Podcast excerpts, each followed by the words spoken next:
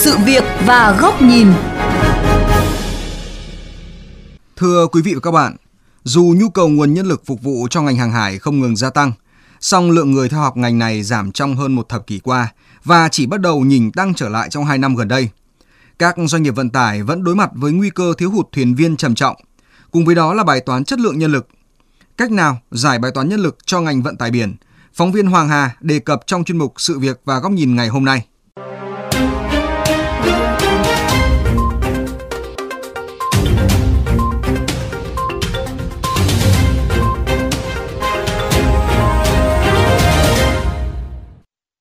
Tàu biến này giờ nó cũng không mặn mà như ngày xưa nữa. Cái thứ nhất là bây giờ trên bờ nhiều lúc việc lương ờ, không được cao thì ở nhà thì cho gần vợ gần con.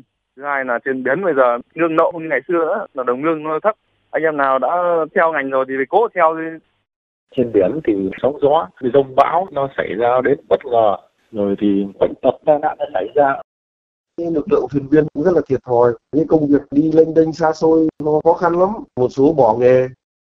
Thưa quý vị, đây là tâm tư của một số thuyền viên đã và đang làm việc trong ngành vận tải biển. Điều đó hé mở phần nào lý do vì sao nhân lực ngành này lại thiếu hụt trên toàn cầu. Là người từng có hơn 10 năm đi tàu Viễn Dương, nay chuyển sang làm công tác quản lý đội ngũ thuyền viên xuất khẩu. Ông Mai Giang Nam, công ty quản lý tàu TMM thấu hiểu nỗi vất vả, thiệt thòi của thuyền viên, thủy thủ. ở những nước ngoài thuyền viên bao giờ người ta cũng coi như là một cái key worker là một cái người lao động cực kỳ quan trọng lúc nào cũng được ưu tiên về mọi thứ nhưng ở Việt Nam vẫn chưa được ưu tiên kể cả cái mùa Covid này những chế độ khác anh em thuyền viên hầu như lúc nào cũng phải đứng sau rất nhiều cái đội ngũ khác nhiều khi anh em thuyền viên rất là chạy lòng và muốn nhà nước có những cái chính sách tốt hơn cho anh em thuyền viên có những ưu đãi tốt hơn thì anh em sẽ gắn bó Vấn đề thiếu nhân lực đang khiến nhiều doanh nghiệp vận tải biển đau đầu. Theo ông Nguyễn Ngọc Ánh, trưởng ban vận tải Tổng công ty Hàng hải Việt Nam, vận tải biển hiện không còn là ngành có mức lương cao khác biệt so với các lĩnh vực khác như cách đây khoảng 2-30 năm. Vì thế, số lượng thuyền viên nghỉ việc và chuyển công việc khác rất nhiều. Để giữ chân và thu hút hàng nghìn lao động, đơn vị đã phải xây dựng đề án phát triển nguồn nhân lực thuyền viên. Với những thuyền viên làm việc lâu năm trên biển sẽ được tạo điều kiện làm công tác quản lý, đào tạo trên bờ. Các doanh nghiệp vận tải biển của Tổng ty Hàng hải cũng đã rất chủ động trong cái công tác phối hợp với các trường ngành nghề về hàng hải để tuyển dụng thuyền viên ngay từ khi ra trường. Và ngay cả các công ty vận tải biển lớn của tổng ty thì đã tổ chức ra những cái chương trình đào tạo miễn phí và nâng cao năng lực cho thuyền viên cả về tiếng Anh lẫn như ngành nghề.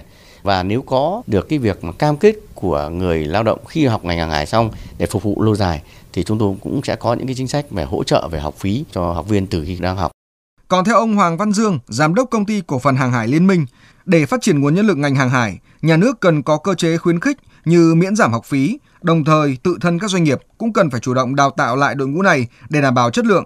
Bản thân công ty cổ phần hàng hải Liên minh cũng chỉ tuyển bổ sung được vài chục lao động mỗi năm chứ không phát triển mạnh được vì thiếu người.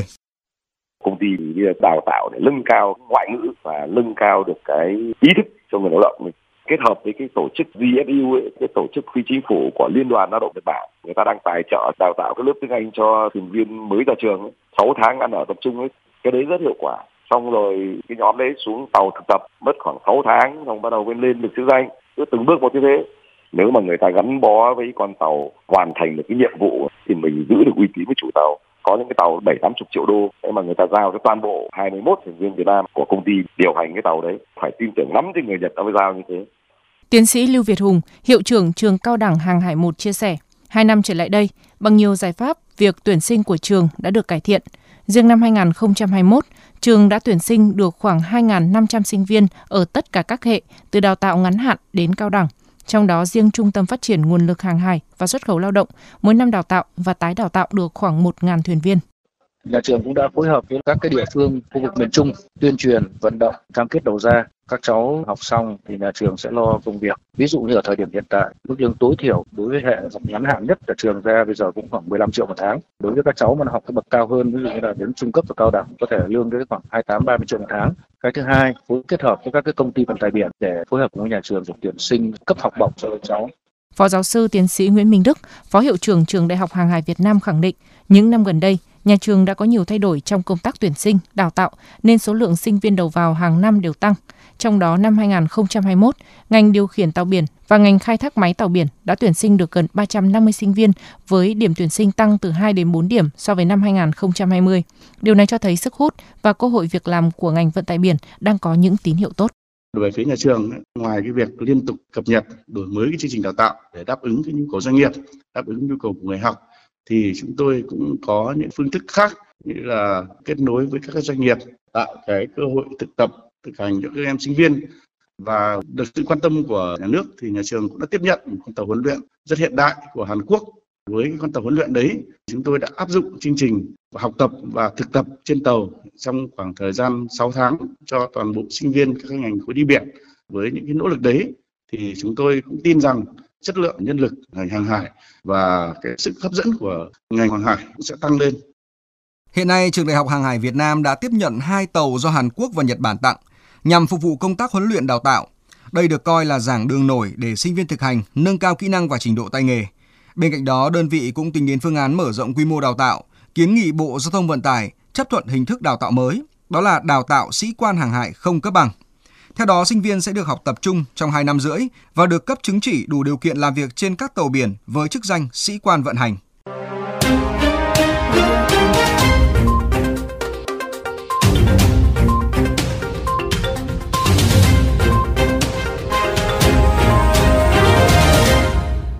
Thưa quý vị và các bạn, để thực hiện mục tiêu đến năm 2030, Việt Nam trở thành quốc gia mạnh về biển, việc phát triển nguồn nhân lực cần đặc biệt chú trọng. Trong đó muốn phát triển đội tàu biển mạnh cần phải có đội ngũ thuyền viên hùng hậu. Dưới góc nhìn của VOV Giao thông, trước nguy cơ khan hiếm nhân lực vận tải biển, chính phủ cần có cơ chế hỗ trợ, khuyến khích sinh viên theo học ngành nghề đặc thù này. Theo các chuyên gia, để phát triển nguồn nhân lực ngành vận tải biển, cần phải có cơ chế đủ mạnh từ trung ương đến địa phương như miễn học phí và thậm chí là miễn đi nghĩa vụ quân sự nếu làm việc trên tàu biển theo kinh nghiệm của Hàn Quốc. Đồng thời các doanh nghiệp cũng cần tăng tính chủ động, phối hợp với các trường đại học, cao đẳng, cung cấp thông tin về nhu cầu của từng vị trí công việc để các trường chủ động tuyển sinh và giới thiệu sinh viên đến với doanh nghiệp. Cách làm này đang phát huy hiệu quả.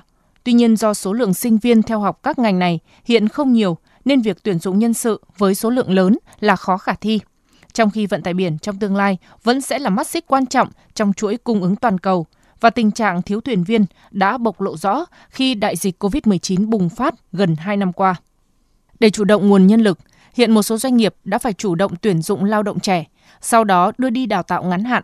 Tuy nhiên, các chuyên gia cũng cảnh báo việc ồ ạt đào tạo cấp chứng chỉ ngắn hạn nhằm bù đắp lượng nhân lực thiếu hụt cho đội tàu, nhưng lại thiếu kiểm soát chương trình đào tạo, đang là một mối nguy lớn về chất lượng nhân sự và hiểm họa khôn lường nếu tai nạn, sự cố xảy ra. Vì thế, cần phải chấn chỉnh, kiểm soát chặt chương trình đào tạo, tránh đào tạo ngắn hạn một cách vô tội vạ, tiềm ẩn những nguy cơ gây hậu quả khó lường. Một vấn đề nữa là các trường đại học cao đẳng chuyên ngành hàng hải cũng cần tập trung hơn nữa cho công tác đào tạo về ngành nghề đi biển và xây dựng thế mạnh trong đào tạo lĩnh vực này, tránh đi lệch hướng vào những lĩnh vực khác. Liên quan đến việc nâng hạng sĩ quan, Cục Hàng hải Việt Nam cần kiểm tra, đánh giá công khai, minh bạch, đảm bảo đủ tiêu chuẩn mới cấp chứng chỉ hành nghề theo quy định của Công ước quốc tế về tiêu chuẩn huấn luyện, cấp chứng chỉ và trực ca của thuyền viên của Tổ chức Hàng hải Quốc tế. Cùng với việc đào tạo nâng cao trình độ chuyên môn thì việc tạo các cơ chế để người lao động yên tâm, gắn bó lâu dài là rất cần thiết. Vì hiện tại, xu hướng nhảy việc ở nhóm ngành này rất cao, khiến các doanh nghiệp luôn đối mặt với tình trạng mất ổn định về nguồn nhân lực, dẫn đến bị động trong các kế hoạch vận hành.